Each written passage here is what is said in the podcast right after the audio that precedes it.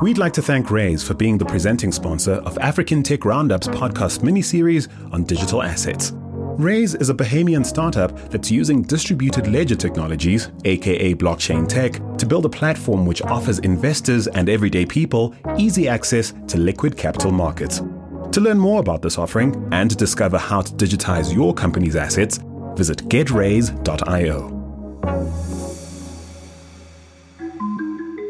I'm Andile Masugu, and the third and final episode of this series features the U K-born Cameroonian co-founder and president of an award-winning fintech platform called Ovamba.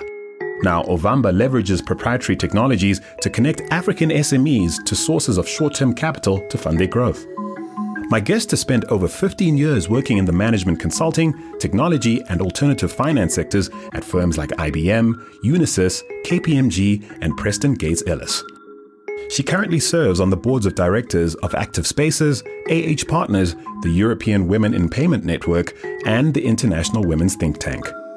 In this conversation, my guest and I discussed the importance of finding smart ways to ensure that Africa secures its unique and invaluable intellectual property.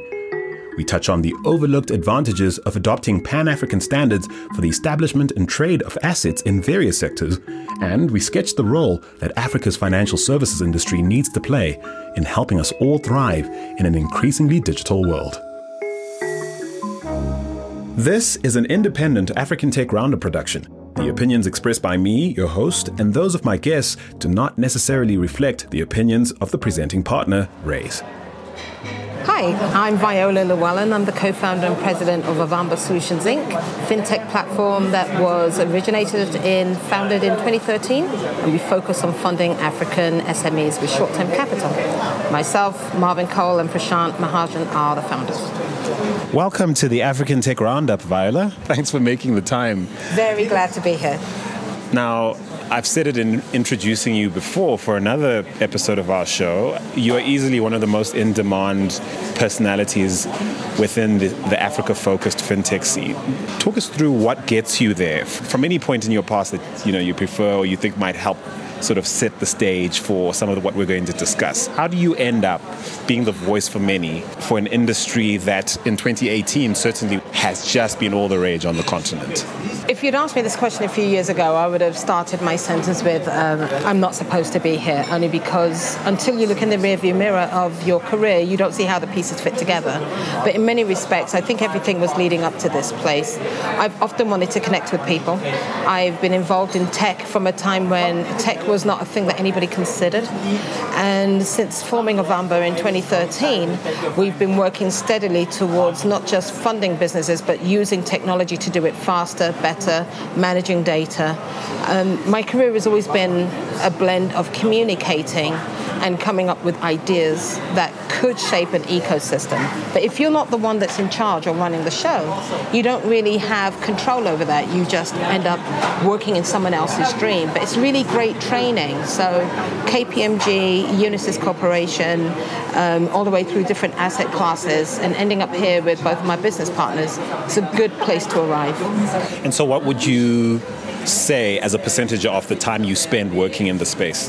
Do you spend in activism mode versus, say, building the actual business? I don't know if I see it as activism. I definitely see it as um, developing a narrative that isn't just about the industry, but the way the world sees our continent. And I would say I spend about sixty percent of my time doing that.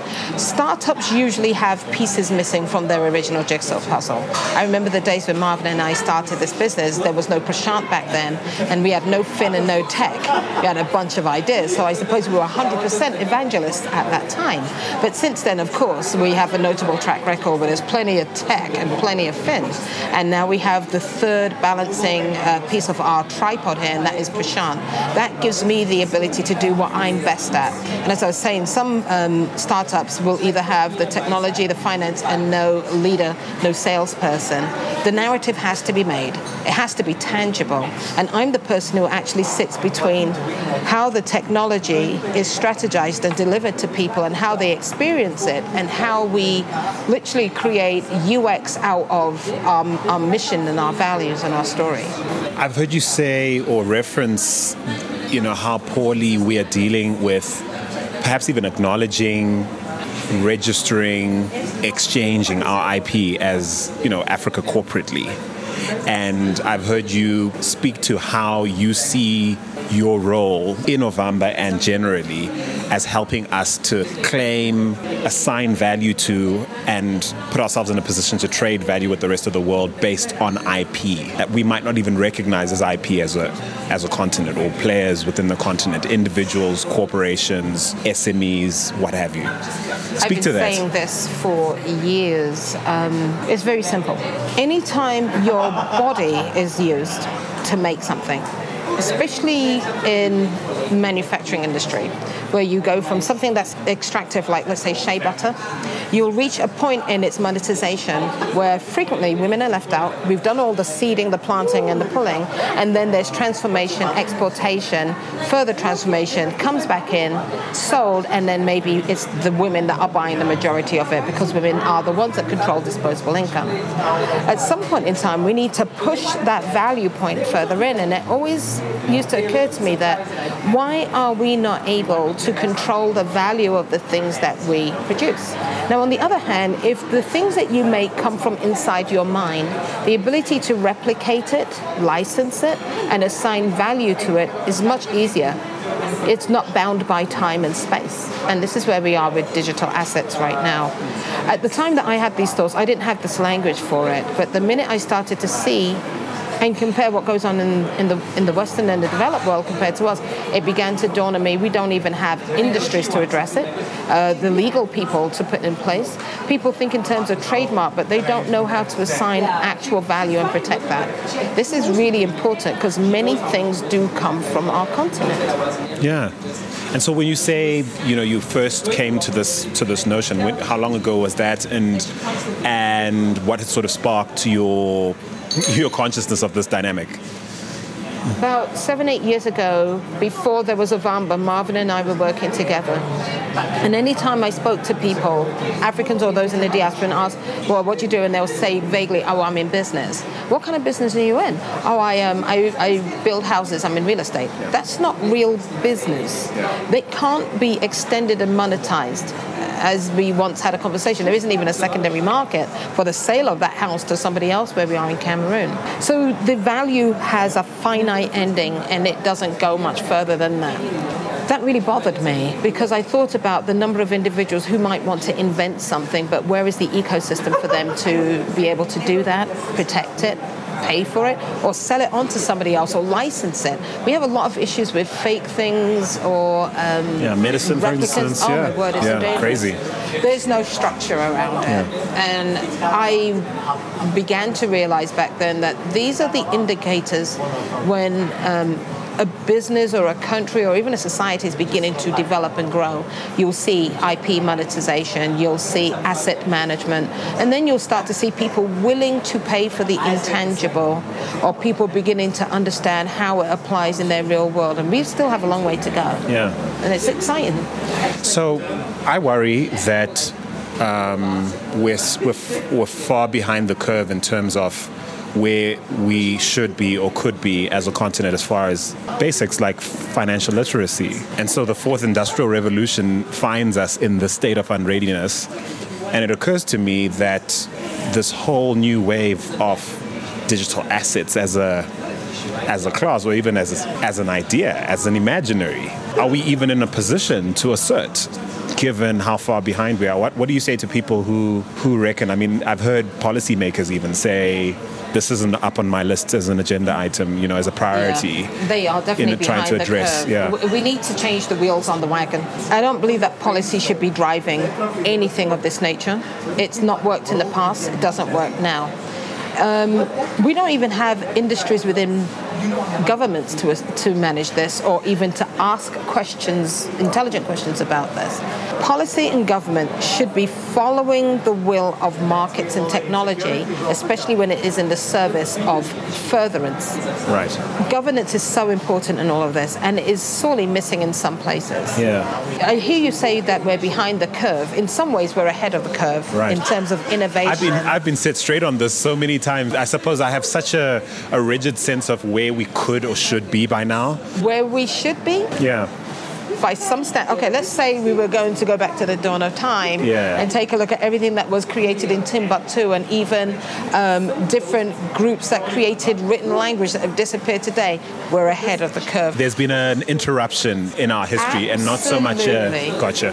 Yeah. yeah, and I've actually spoken about this before, about how do we quantify the value of the intellectual property that has gone missing wow. from our continuum if we were to calculate what would have been possible in the, let's call it, four, five hundred years where we were not producing value, creating and innovating things, inventing things, selling it to the world. There has been a good five hundred years where things didn't happen. So we've missed the um, the momentum of that arc.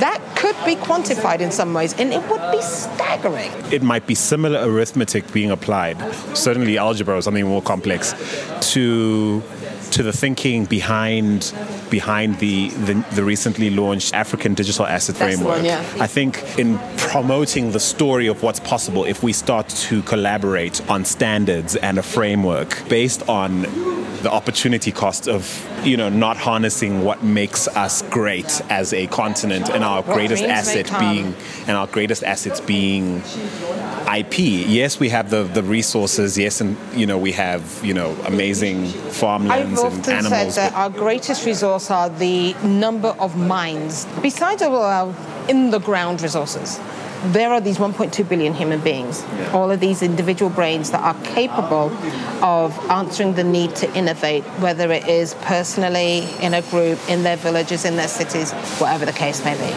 And I always say, twenty fifty, you're going to have one third of the world's population living on the African continent. If all of those brains and minds were primed as a pump to produce um, digital assets of one form, shape, or another, even if they themselves, as a digital character online, were to be counted, we are worth a heck of a lot. There is a need to create ring fences around all of these with gateways for how we control interaction across these different platforms. The human beings is where I keep on coming back to, because you can't really uncouple ourselves from it. There's either you're inputting it or receiving it, being affected by it, impacted by it, derailed by it. It's, there are human beings at play here. Our continent stands in a place where it could either go really, really well or not so well. Right. So you have this unique privilege of having a front row seat to how legacy institutions are facing up to the democratizing of what they've so far enjoyed. I suppose what I mean. enjoyment yeah. of areas and systems as legacy holders where they had no precedents to put them in check or to push them to do better. Yeah, I mean, monopolies essentially in many cases. And um, monopolies were celebrated. Yeah. Now we celebrate unicorns, right? Totally different. Wow. Potato, potato. Ah, incumbents and newcomers. So then, given what Ovamba has done and is doing in the space, and given how a lot of the people you're looking to both collaborate with and do business with would rather, in pure economic terms, not have you in the picture. Oh, yeah. And I mean, in, in, in real terms, it's, it's just true. It's just a lot easier to do things the way things are being done. Certainly, I mean, without interesting aspirational types like you trying to bust in on the party. So given all that, like, what do you make of the reality we should expect as as we sort of act on the aspiration to bust in on the, the penthouse floor? So we've got uh, glass ceilings to crack, busting in on the penthouse floor, interrupting the all boys disco network. Yep. There's a whole bunch of yep. different things, and it leads us to believe that we're all locked inside boxes or inside rooms or inside elevators or stuck on ladders, right? Right. Uh, so if I were to put on my evangelist hat, I see Ovamba as both enabler and disruptor. We've got to put ourselves in a situation where, as I've been, I've said before, we can break into the banks and we can help them to become better. The problem is the banks have human beings in them whose positions are incredibly vaulted and highly protected. Banks are not designed to innovate or to change. They are ancient bastions of uh, trust and control. So they don't know how to distribute and share power, and they will protect that forever. Now we can come in and say, we're going to help you to get some new tools so that you can get more of the people that you want. But within the risk context of Africa, that's a very difficult story to tell. Or we can come in and say, we're going to keep on taking customers from you because you're putting us in a situation where, and this goes for many fintechs, you're not allowing for the underbanked, unbanked, unserved to climb the ladder, to crack through these ceilings of prosperity, to become a different type of customer for you because you don't know how to manage risk or graduate people to those levels. They've still got their, their blindfolds on. So as it relates to the intellectual property and the digital assets of all of these individuals that we serve, banks have yet to figure out that the data will become as important as the customer. The customer is the conduit to the data. There's data inherent in the human being that opens a bank account with you and begins to interact across your platform to conduct business. African banks need to figure out how that works, but they're still kind of rudimentary, and that's hard for them. And what do you make of African citizens who aren't aware all of this is going on? Well, let's look at what Michael Porter says in Competitive Advantage, one of my favorite books from back in the day. There will have to be an extreme, let's say, swing to the right for people to join us in the middle. So there's the early adopters who get it, but they're not your market shifters. They're just market markers. And then you'll have those people who start to see where things are going and how it works, and then they will jump in at the safest end of the pool.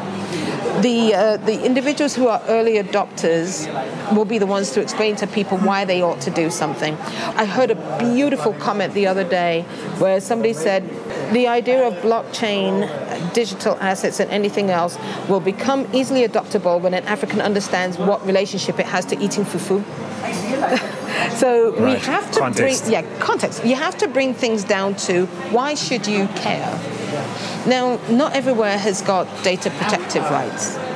So some people don't understand that they themselves have value within these greater constructs and wouldn't know what to protect or why. They might not want you looking inside their wallet. They might not want you knowing how much money they've got in the bank. They certainly don't want you to know how much taxes they ought to be paying. At that level, they get that.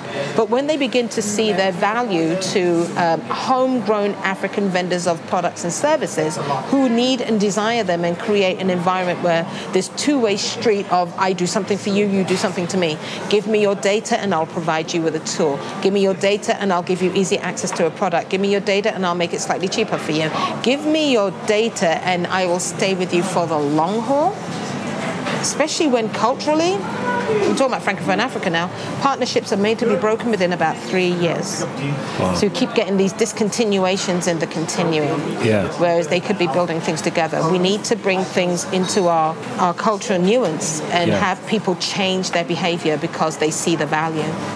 And then I know you're a huge fan of standards and the potential of standards, really, mm-hmm. to eradicate the chaos that has too often become a custom, so disruptive. You know, yeah, that has just become, you know, synonymous with dealing in African markets, which many people find very profitable to maintain, actually.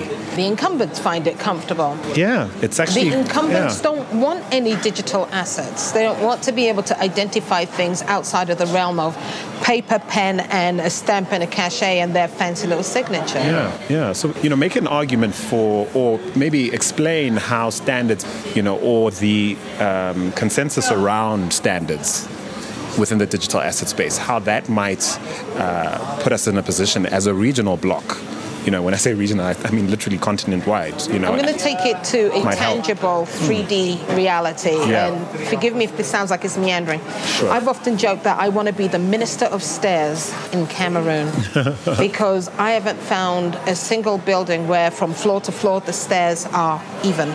There is no such thing as building to code, where people go and find out what is the standard for how this thing has to be constructed. I can have my creative license, but there will be a sturdiness and a dependability to the thing I am constructing. And does it belong in this particular place?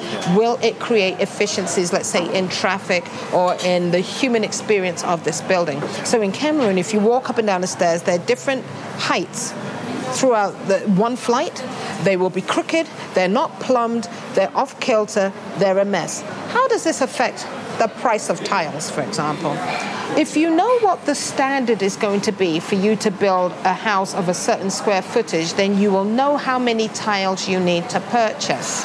If you know how many tiles you need to purchase and you build it just right, you will not have all of this waste of capital and product left over that just gets thrown away in a country where they don't even have proper, we've got Hezecan, but disposal of goods. If we'd had standards, there would be efficiency. Then people would understand how much money to borrow. And banks would have a dependable algorithm for how much money do you need to build a house of such and such size. Sort of when they, yeah, project planning standpoint. Project how you, planning. How do you even, even yeah. project what a project's going to cost if you can't? You can't. You can't so, even manage the tiles. You can't even manage the tiles. You can't even manage the height. You can't even create a, a metric relationship between how many people are likely to fall down because of these, these problems risk. with these stairs. So you can't manage risk. You can't manage risk. You can't go to an insurance company and say, this is the digital outlay for how many people fall down on this kind of stair, but if you adhere to the code, you will reduce the falls and you'll have less claims. Not that they even pay out on claims half the time. Time. They don't have the um, was the actuarial records that belong in the real world projected into wow. the virtual world. So it's a really tiny thing. Add that to medicine. Add that to flight tracking. Add that to all the other areas of technology that we want to bring in place. Look at the youth who are now uh, innovating, writing code and trying to do things. Do they have the ability to say, I'm going to pull the, the, the tabular records that say that X, Y, and Z will always be the case, so that when I build and they say, how well do you think your product is going to be adopted in the future? Well, I know that. Imagine sitting down with a P E yeah. investor yeah. and they say, well, how do you know this? You can't say, well, you know, I really feel like it. They ain't got no records to support it. We're taking a quick break to tell you a little more about the presenting sponsor for this series, Raise. Raise is a founding member of the African Digital Asset Framework, or A D A F for short. A D A F is the first open-source software platform to create transnational standards for digital assets and distributed ledger technologies, in line with Pan-African development objectives. A D A F intends to complement the African Union's Single Africa Digital Market Initiative, which seeks to stimulate digitized Pan-African economic integration. Raise, along with Kotani and Alba dot one, are proud to be co-trustees in and supporters of the African Digital Asset Framework. To find out more and to get involved with this groundbreaking open source initiative, visit a d a f dot i o. That's A D A F dot I O. And now, back to the conversation. I'm just thinking, you know, even in terms of, say, modeling, cost modeling for, for for public health, is it any wonder then that governments aren't in a position, even when the funds are present, to the means are present, to correctly. deliver good healthcare, for yeah. example, or education, they for can. instance? Yeah. Because they don't have um, the ability to take a look at how assets are performing in that space, number one, yeah. what happens to them. They can't add um, A I to figure out what happens when we model it further, spin it out. So they create all of these fifty-year plans. And that are based literally on conjecture. You you also just, I suppose by accident, shared in some way the argument for policymakers to buy into this process, because I know that a lot of policymakers, lawmakers, politicians in general, think of any initiatives around this, crowdsourcing consensus around standards and frameworks, they think of that as actually undermining their, their role the, yes, in, because they in governance. Want to dictate what ought to be. Um, things like, and we're talking about About, again, digital assets and on the individuals themselves, for let's take for example.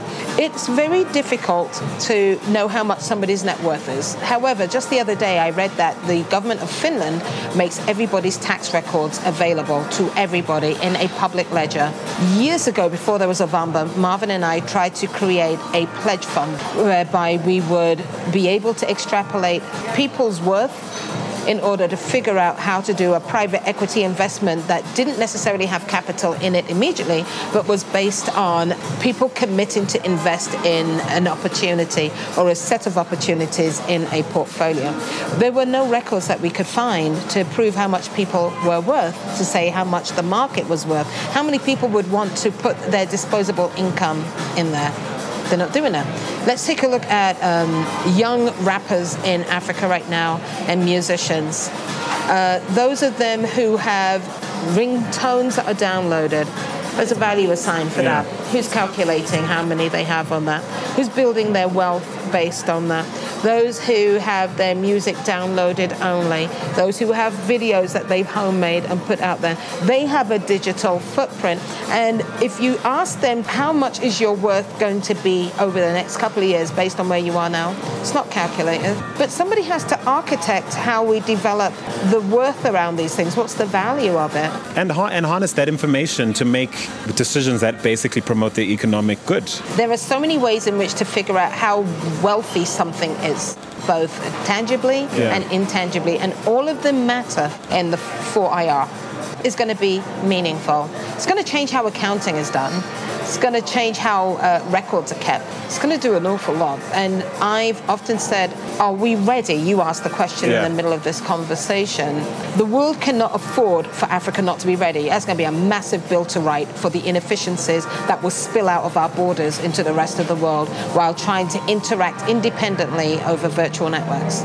So as an active entrepreneur, founder, what's your filter for maintaining sort of a pragmatic outlook? You know, because you have to run a business, mm-hmm. but also working towards a future that we are all not ready for or isn't here yet. Like, how yeah. do you how do you balance those two things? Or, or maybe they're the same thing for you, I don't know.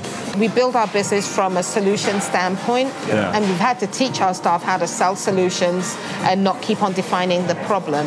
But when you build solutions that work, they produce other um, secondary opportunities sometimes.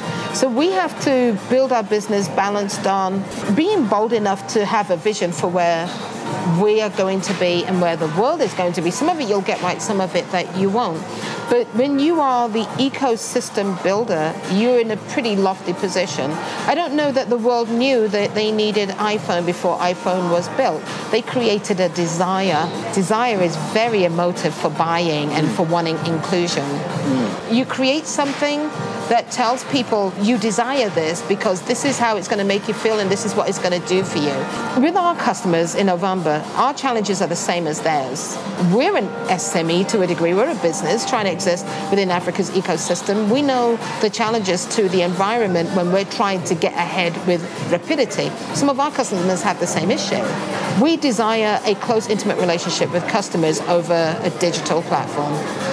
That gets sticky just in itself. And if you can find a way to get customers to speak to you, interact with you, and form a sense of community with you, and provide not just their ambitions and aspirations, but also a clear understanding of what their challenges are, every solution that you create for them that you can productize is an asset.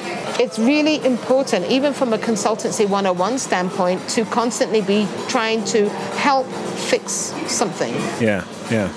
What do you say to people who confuse debate around these issues with populism or... Aren't they? They are so close that it's hard to tell the difference yeah, sometimes. Yeah, so how do you how do you address that? Because, it, it you know, you have globalists who listen to...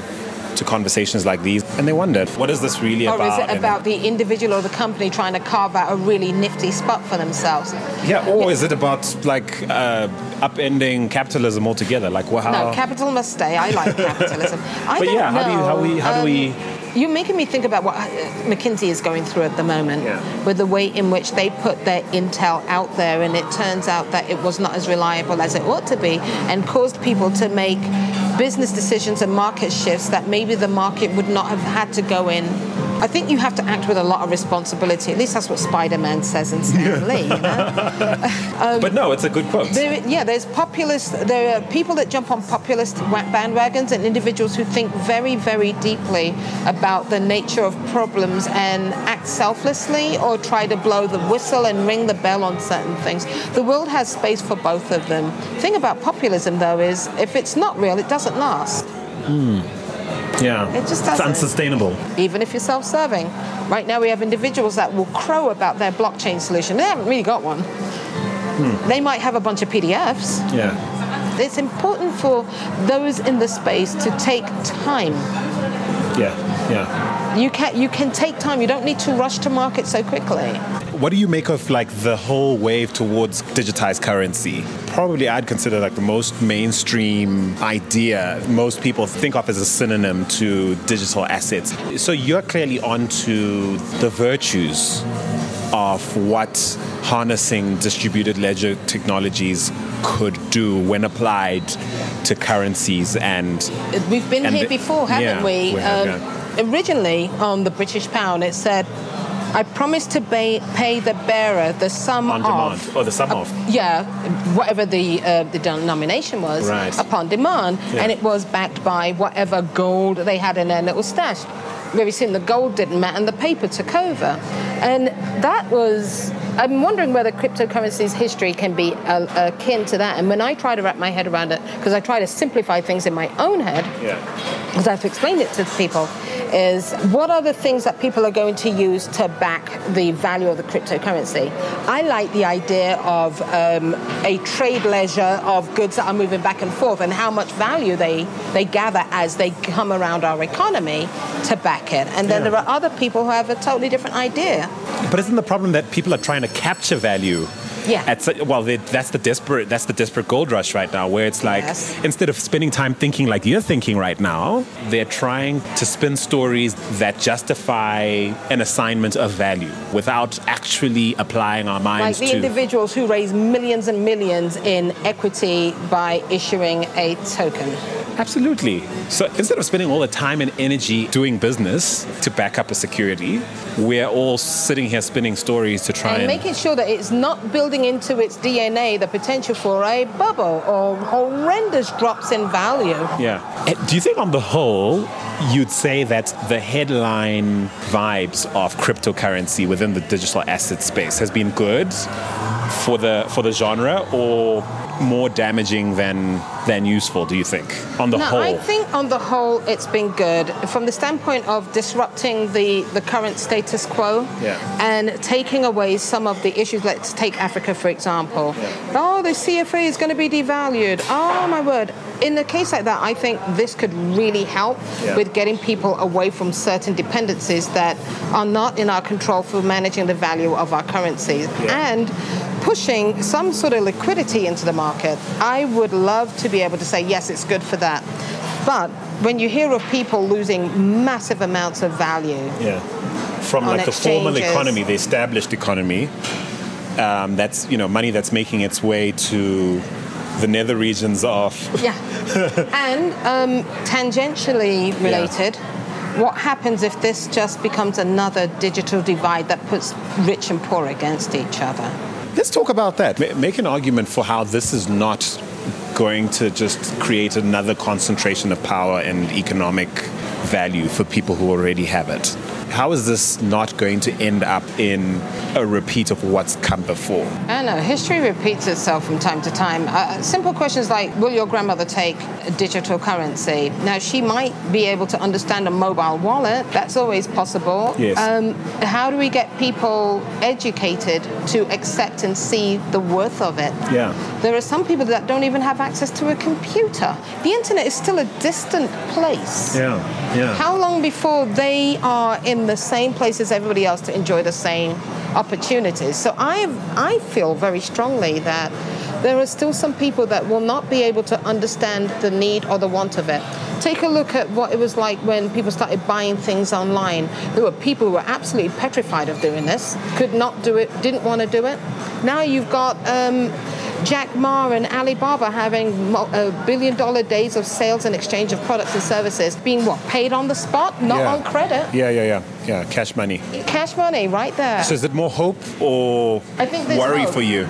No, I'm, I'm definitely for this. Yeah. That much is true. Yeah. I can see its value. But I see things operating side by side for quite some time. There are people who don't touch money physically at yes. all. And there are people that will buy a cup of coffee with Bitcoin. Be able to have, for example, um, a pension fund fully funded with cryptocurrency. That sort of thing appeals to me. Yeah. Maybe because the inability to extract it immediately and have it sit there in the future...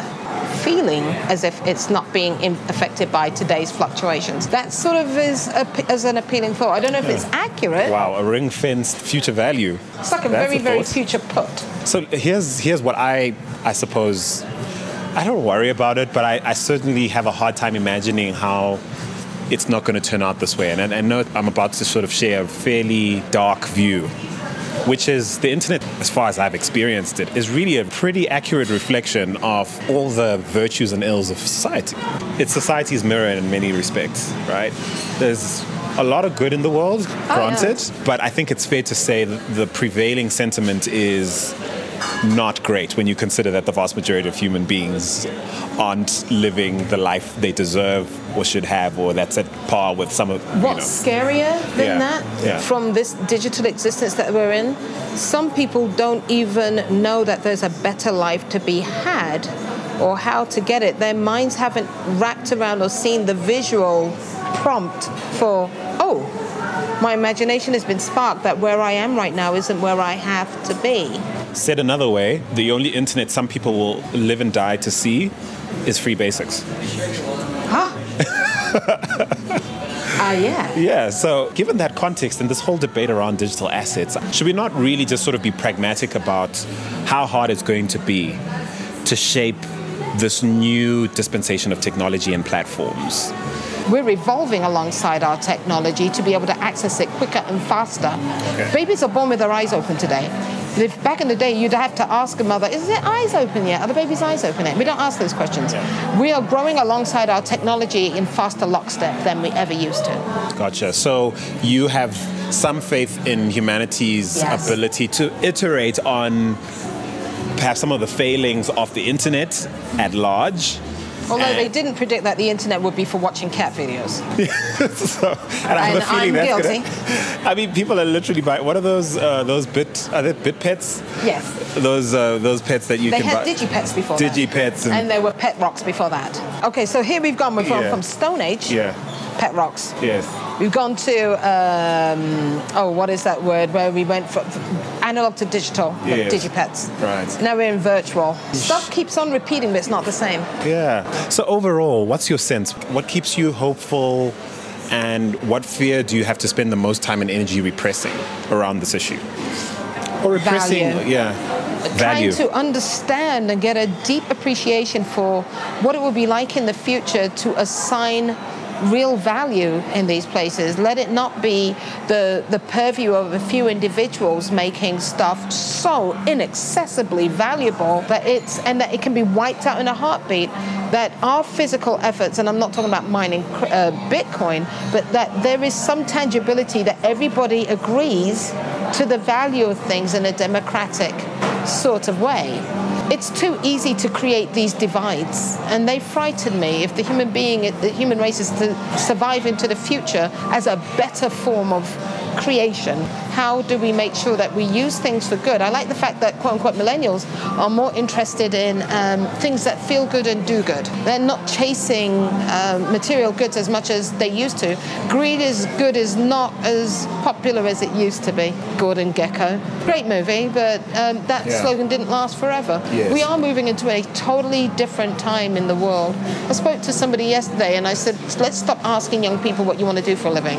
Ask them what problems do you want to solve in the world. And then I think the next dangerous question is, and how much do you think you're worth doing it, and how worthy are you to do it, and how much do you think you should be paid for it?